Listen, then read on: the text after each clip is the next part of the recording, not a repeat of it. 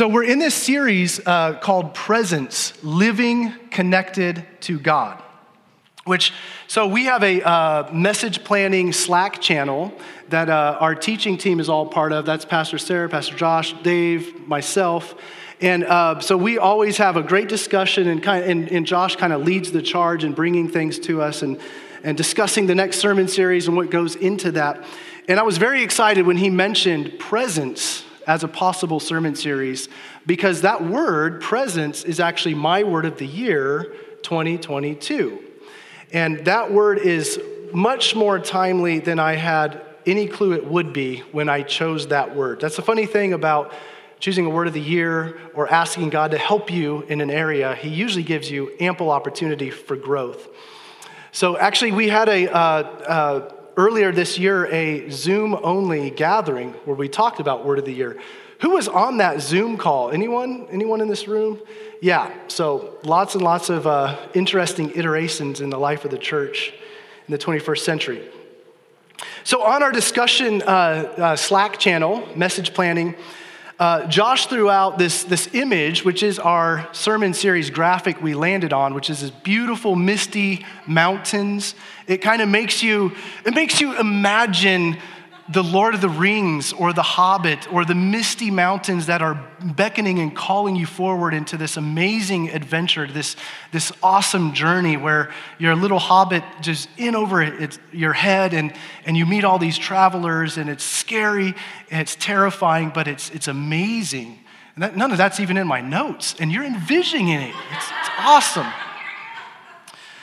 I just finished reading The Hobbit with my, my nine year old son, and, and it was towards the very end, the second to last chapter, I just started like crying more than I've cried about anything recently. So I need to explore that. Something about Gandalf showing up and walking alongside Bilbo in the midst of the, the, the, the fright and the, the fearful adventure really got into my soul. So that's our sermon series graphic is presence connected with God in these, these ethereal, grandiose moments like on the mountaintop experience. I remember my first uh, time hiking Mount Bierstadt. It's a 14er in Colorado. It means it's over 14,000 feet. And I love that I can say my first time hiking it, which means I've, I've hiked it twice. Uh, but this is my very first 14er. I was with a, a crew of about 14 of us or so, kind of like the Fellowship of the Rings, and I think they had 12. And uh, at the top of Bierstadt, we look over and someone says, Let's cross the sawtooth to Mount Evans. And there's no official route that way. I've, I've researched it since then. This was back in 2002 that I did this. And when we're at the bottom of that sawtooth, so we're probably about 13.5, 13,500 feet, a, a blizzard opened up right in front of us, right at eye level. And I did not realize how terrifyingly dangerous that moment was. Uh, I, I, knew it was scary, but I didn't know just how scary. And it, it's those types of moments, and, and Josh shared about this a couple weeks ago, a moment where you feel simultaneously um, the, the presence of God and His great care for you in that moment, but also you feel so small. And so it's like this, this intimate experience with God, yet you feel just tiny. So there's a little bit of awe, intimacy, fear, all wrapped up in one. So, needless to say, we made it down safe. And uh, one day I will tackle that sawtooth again. Actually, I think uh, Edward and Paxton have stories about that sawtooth. Side note, talk with them later. So we had that image going, and then, and then uh, Dave chimes in and says, Well, what about the mundane, the familiar, like the, the coffee table or the couch, uh, living connected with God in those familiar spaces. Maybe you have some spaces come into mind as well for you a familiar coffee shop you frequent, or that, that chair in your, in your study that you take naps in and read in, where you connect with God. And all of that opportunities, invitation to connect with God. A little bit further in that, that uh, Slack thread, uh, Josh dug up on my Instagram uh, me doing camel pose in yoga class, one of the classes that my wife teaches. And uh, he's like, Yeah, maybe this is where you experience the presence of God. Even in yoga class, you can experience the presence of God. So yeah, that's one of the hats I wear is demystifier of yoga. I wear a lot of hats in our community. So it's true, God's presence is everywhere. We've been talking about this. He is omnipresent, He is always present. But yet there are times when He shows up with greater power and greater relational intimacy in our lives. And there are other times where we just need to become more fully aware that He is already present. A couple weeks ago, Josh taught on the life of Jacob and, and his need for awareness of God's presence in his life. So this morning, we're going to back up a story or two and look at the life of Moses. So we'll be in Exodus 33. Uh, you're welcome to pull that up, follow along a little bit. Um, and, and as we've talked about, at the end of our time, we're going to do a commissioning, uh, a celebration, a prayer over launching people into new seasons. So, commissioning is an, an order or an authorization of a person or an organization to go and do or produce something new. And, and Moses faced these commissioning moments p- throughout his lifetime. Uh, the, the, older I've gotten, especially as I've turned uh, 40, now I'm 41, I, I love the story of Moses because it gives me so much hope that I can keep growing in my friendship with God and my experience of his power and my capacity for leadership. I think Moses' story really shows us that. So if you read his story, Exodus 2, uh, he kills a guy at age 40 that's coming out of his, his justice for his people but it kind of comes out wrong. And then he doesn't hear from God in the burning bush until he is 80 years old. So think about that. We, we live in a culture that's like wants quick results. Like, by you go to college, people are like, I don't know what I'm going to major in. I don't know what I'm going to do with my life. There's a lot of pressure. You got to figure it out all of a sudden. But here's Moses killing a guy at age 40, which I have not done, so I'm one step ahead of him. And then the burning bush incident, before all the stuff we read about in his life, is, isn't until age 80. So there's hope to, to, have, to develop deep friendship, lifelong friendship with God, and experience power and increased leadership. So he was at this living, connected with God thing for quite a while. So we turn to Exodus 33. Uh, so this is into the wilderness. God's already freed the burning bush occurred. He freed the people from Egypt. Um, he's already crossed the Red Sea. And here Moses is sort of graduating. Maybe this is PhD level graduate uh, work, learn by doing. Uh, we, we find Moses at Mount Sinai, where God is calling them, calling him to take his people to the promised land. Exodus 33, 1 to 3 says this Then the Lord said to Moses, Leave this place, you and the people you brought up out of Egypt, and go up to the land that I promised on oath to Abraham, Isaac, and Jacob, saying, I will give it to your descendants. I will send an angel before you and drive out the Canaanites, Amorites, Hittites, Perizzites, Hivites, and Jebusites. Go up to the land flowing with milk and honey. But, God says, I will not go with you because you are a stiff necked people, and I might destroy you on the way. Now, that's, that's Old Testament God, right? A lot of us have a lot of cynicism about this stuff, but it's really not. God ends up going with him, as we'll learn. But I think if any of us are fathers in this room, we understand God here.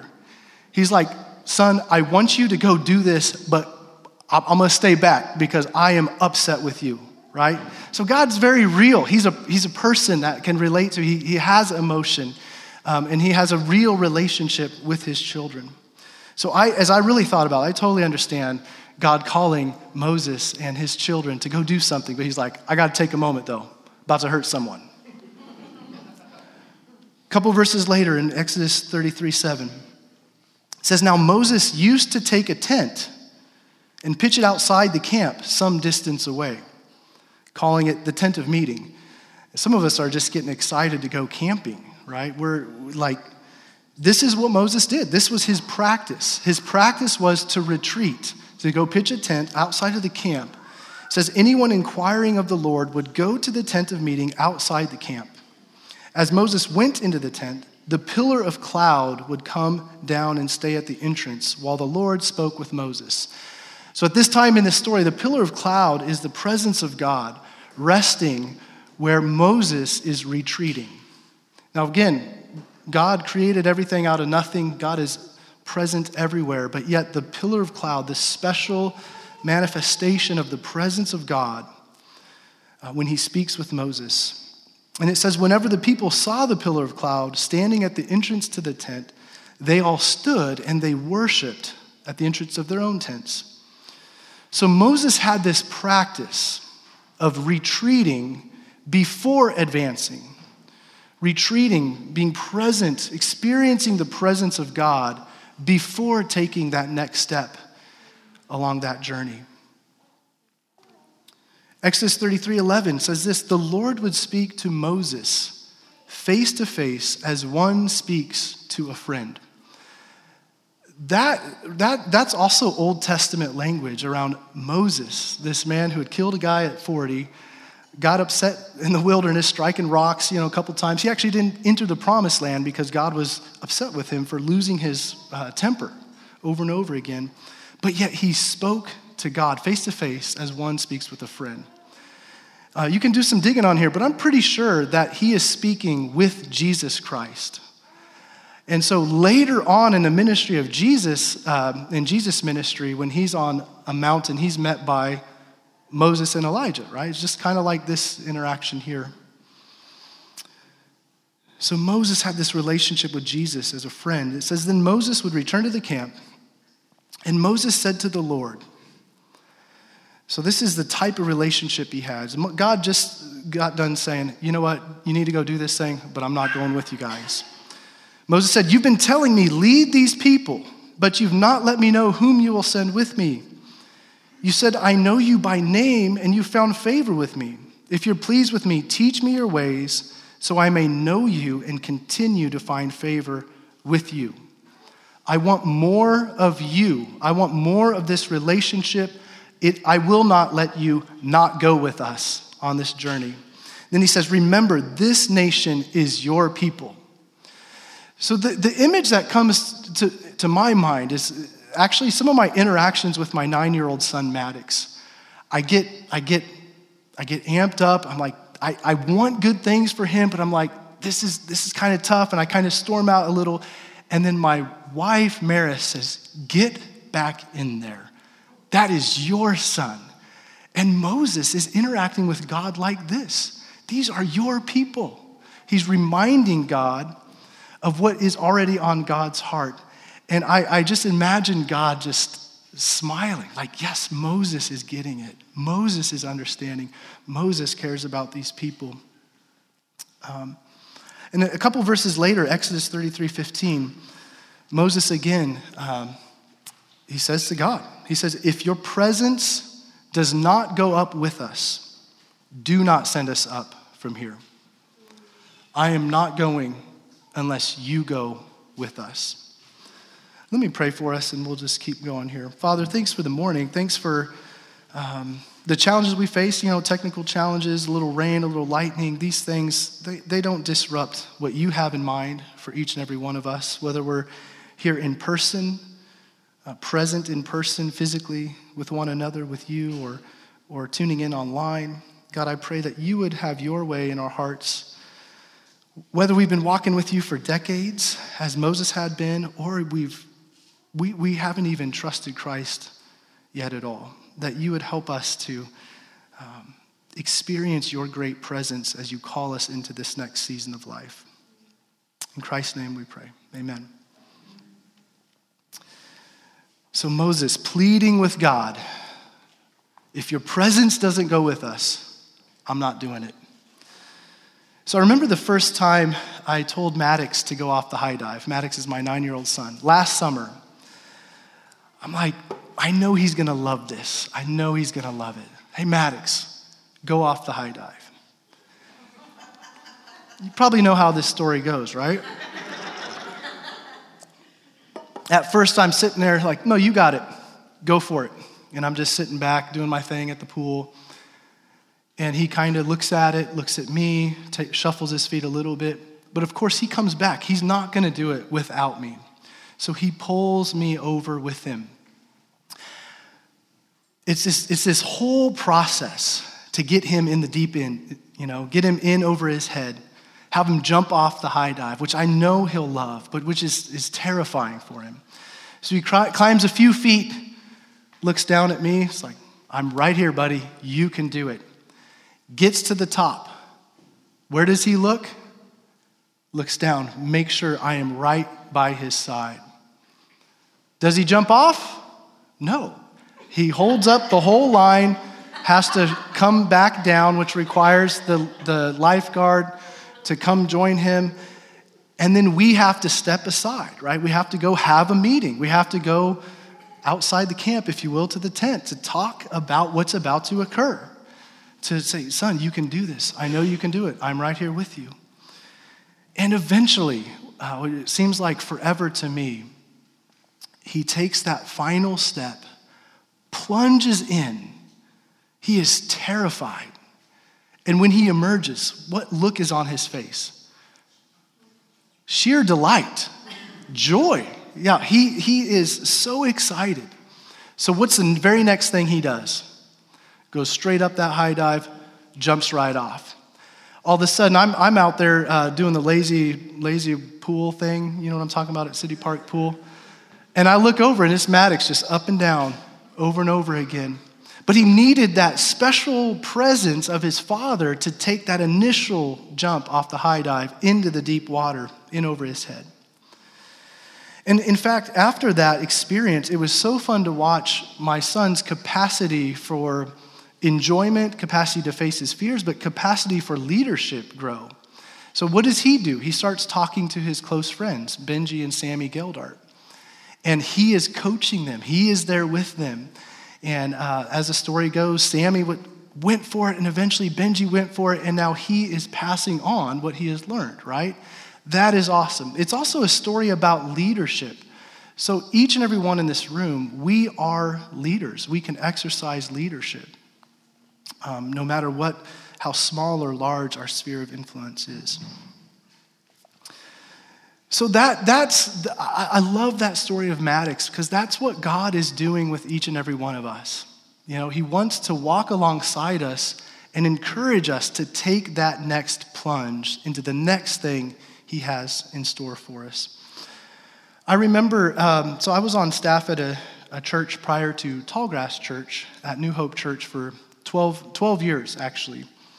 And that's the church that Tallgrass Church came out of. Well, we had gone through some challenging uh, transitions in the life of that church through my tenure there.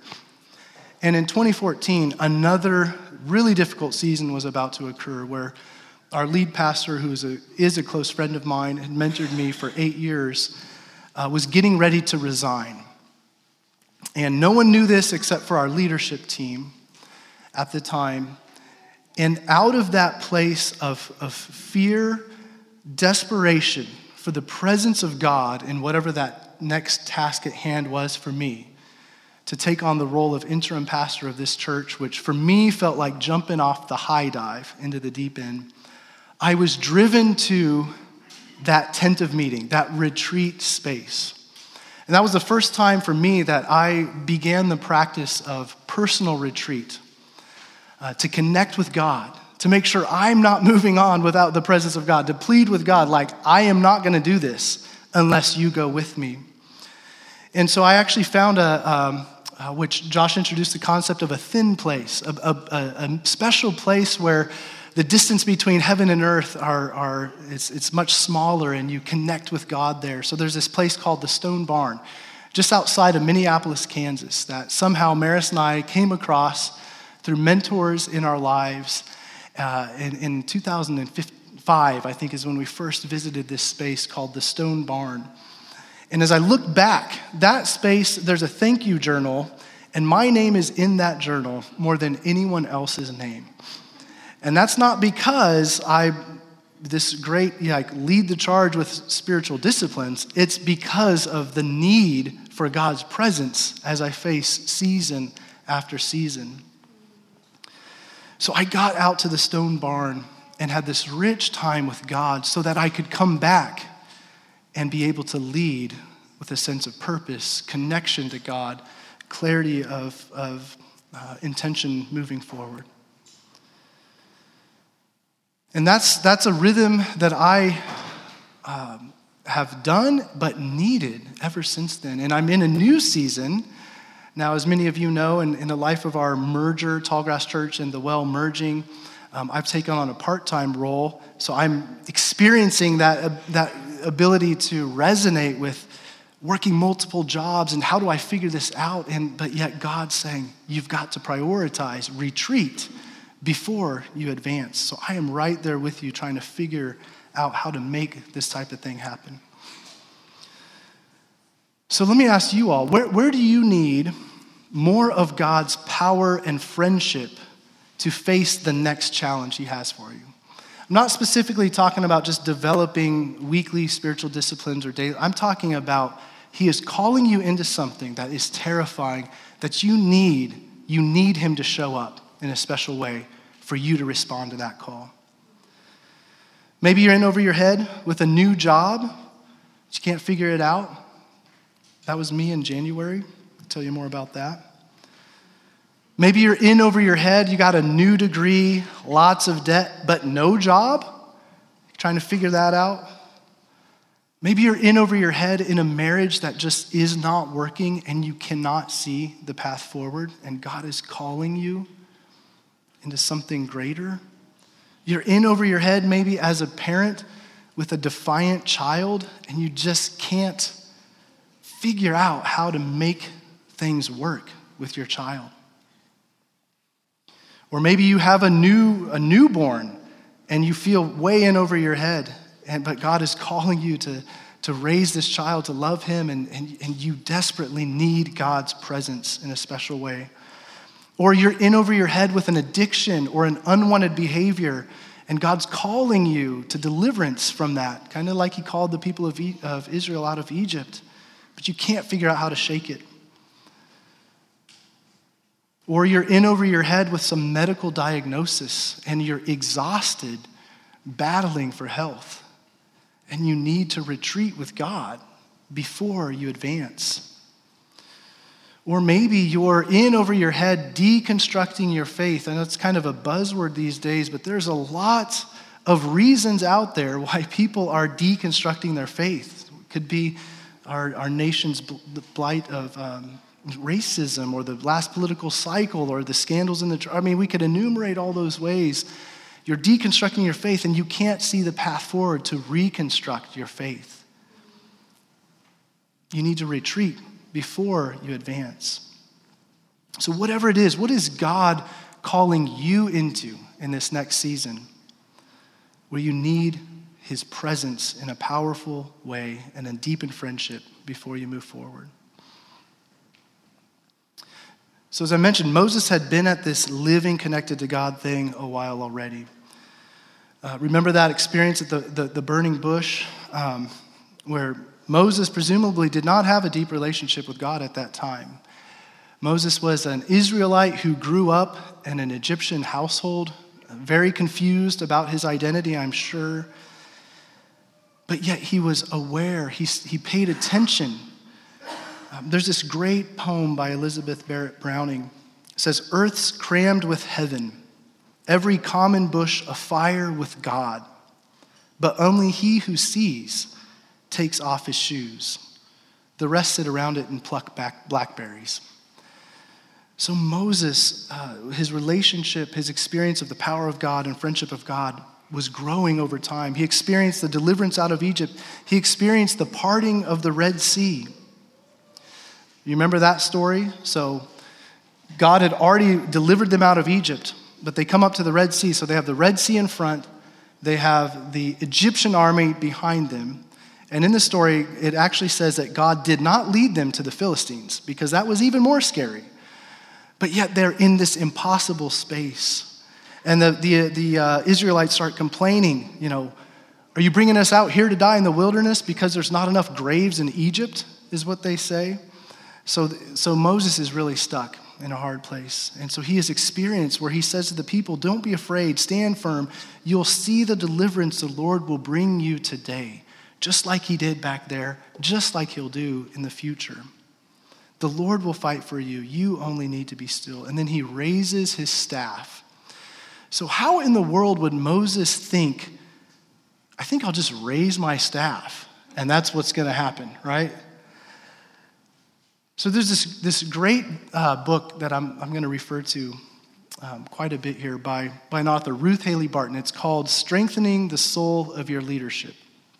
So, as we go here, maybe a practical step for you is to, to try some sort of retreat.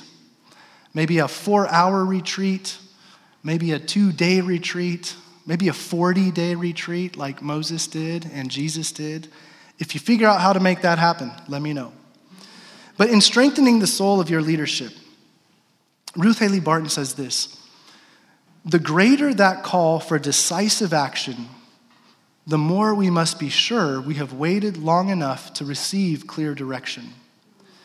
This was a rhythm that Moses had learned so well that when the challenges of leadership came, his first response was to be still and wait as he instructed the people at the Red Sea until he recognized God's instruction. So Moses' action emerged from a clear sense of what he had heard from God. So, when God's instruction came for the Israelites to move forward and for Moses to lift his staff and stretch out his hand so that the water would divide, it was the exact right thing to do. But it was something he would never thought up on his own. Moses would not have known to do this had he not been orienting himself internally to God and waiting until God's guidance was clear. So that challenge to get off that high dive or to take that next step, um, we won't know what to do unless we're orienting our inner lives to God through retreat.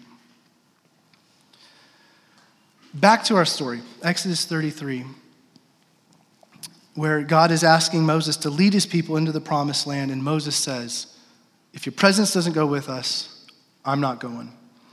The Lord says, Exodus 33 14. My presence will go with you, and I will give you rest.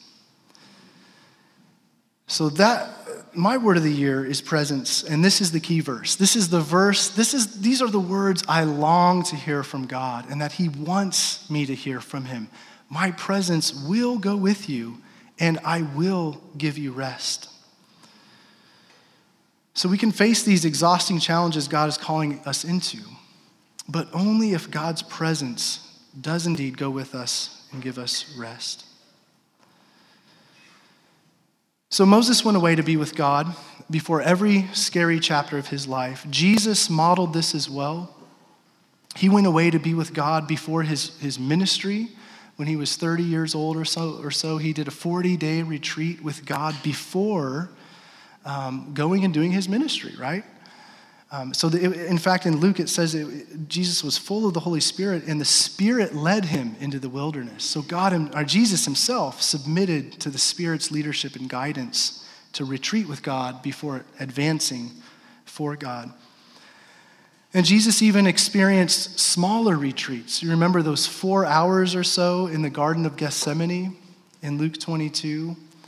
Where it says Jesus went out as usual to the Mount of Olives as his disciples followed him. So this was his normal practice to go retreat with God before advancing for God. And in that space, um, if you remember the story, and if you've not read it, go read it Luke 22, 39 to 46. He is pleading with God I don't want the task at hand, I don't want to do it there's any other way, please take this cup of your wrath from me.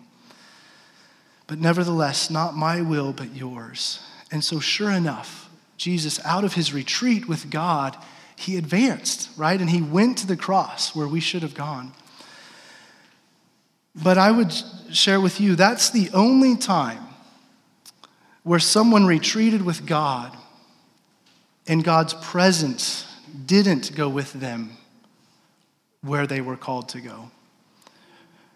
God gave Jesus no rest when he hung on the cross. Remember, Christ, and I don't know if Jesus expected that. He said, My God, my God, why have you forsaken me? So God turned back to his very son in that moment so that he can always be present with us and we can experience his power and friendship. So, back to our book, Strengthening the Soul of Your Leadership.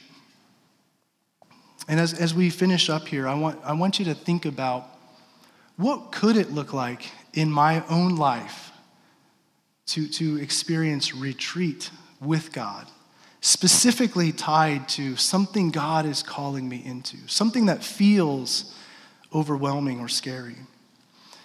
So Ruth Haley Barton says times of extended retreat give us a chance to come home to ourselves in God's presence and to bring the realities of our life to God in utter privacy. This is important not only for us, but also for those we serve. Like, I got to spend time with God so that I can lead and shepherd and benefit you all. She says, then we, uh, when we repress what is real in our life and just keep soldiering on, does that resonate with anyone? Just keep soldiering on to the next season. We get weary from holding it in, and eventually it leaks out in ways that are damaging to ourselves and to others. But on retreat, there's time and space to attend to what is real in my own life. This allows God to be with me in those places the joys, the losses, the tears, the questions, the anger, the loneliness. These are not times for problem solving or fixing, because not everything can be solved or fixed. On retreat, we rest in God and wait on Him to do what is needed. And eventually, we return to the battle with fresh energy and keener insight. Just one more recent uh, retreat experience that I had.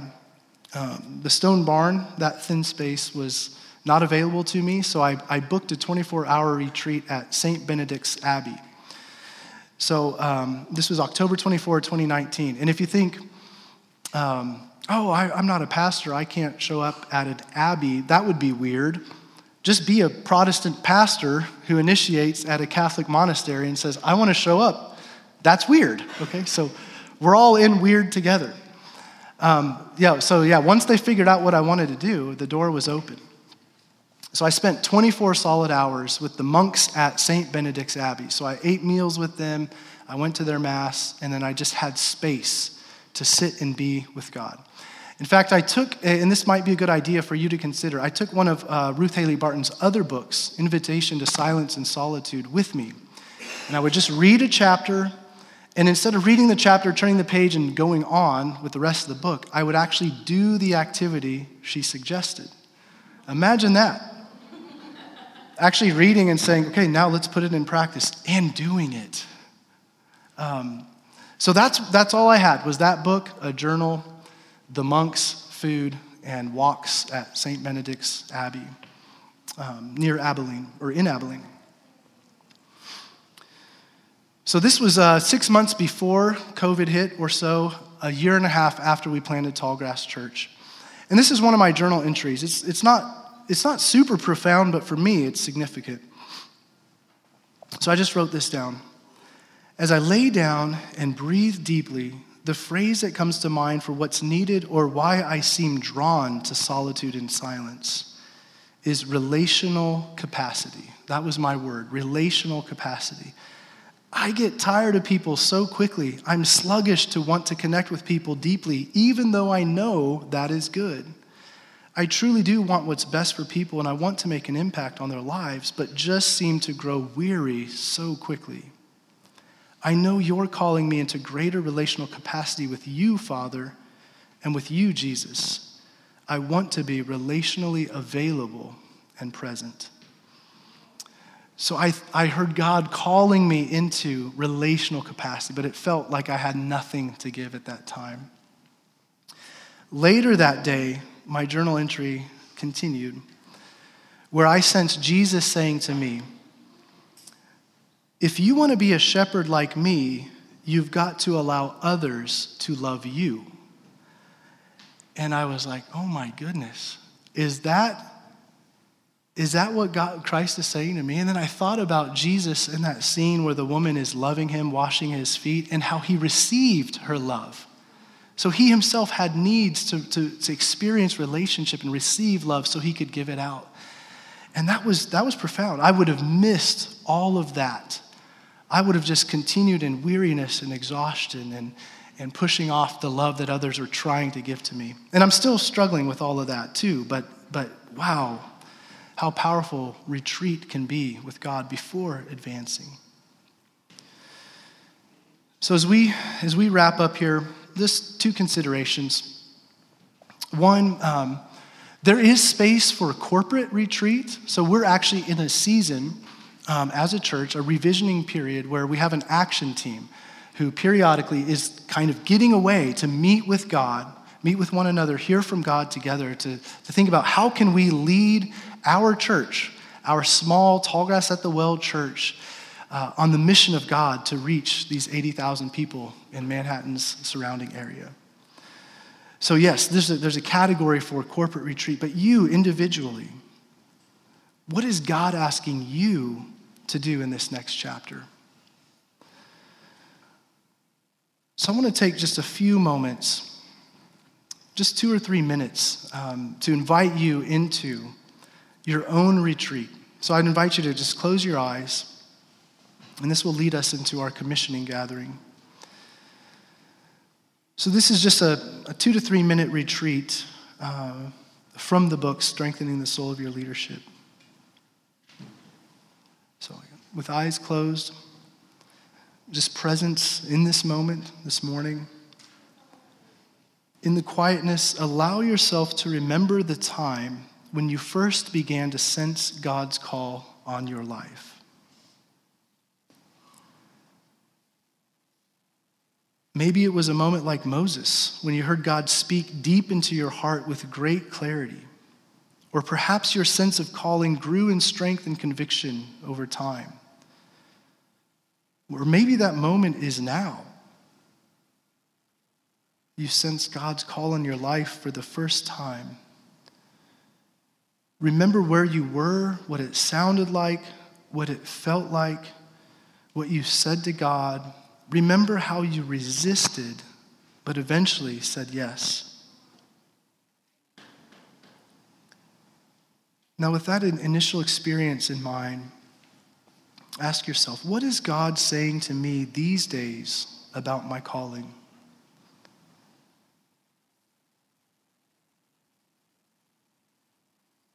And as I settle into myself more fully, what am I learning about my calling?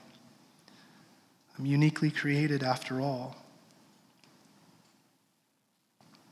Is there any place where I am resisting who I am or have lost touch with who I am?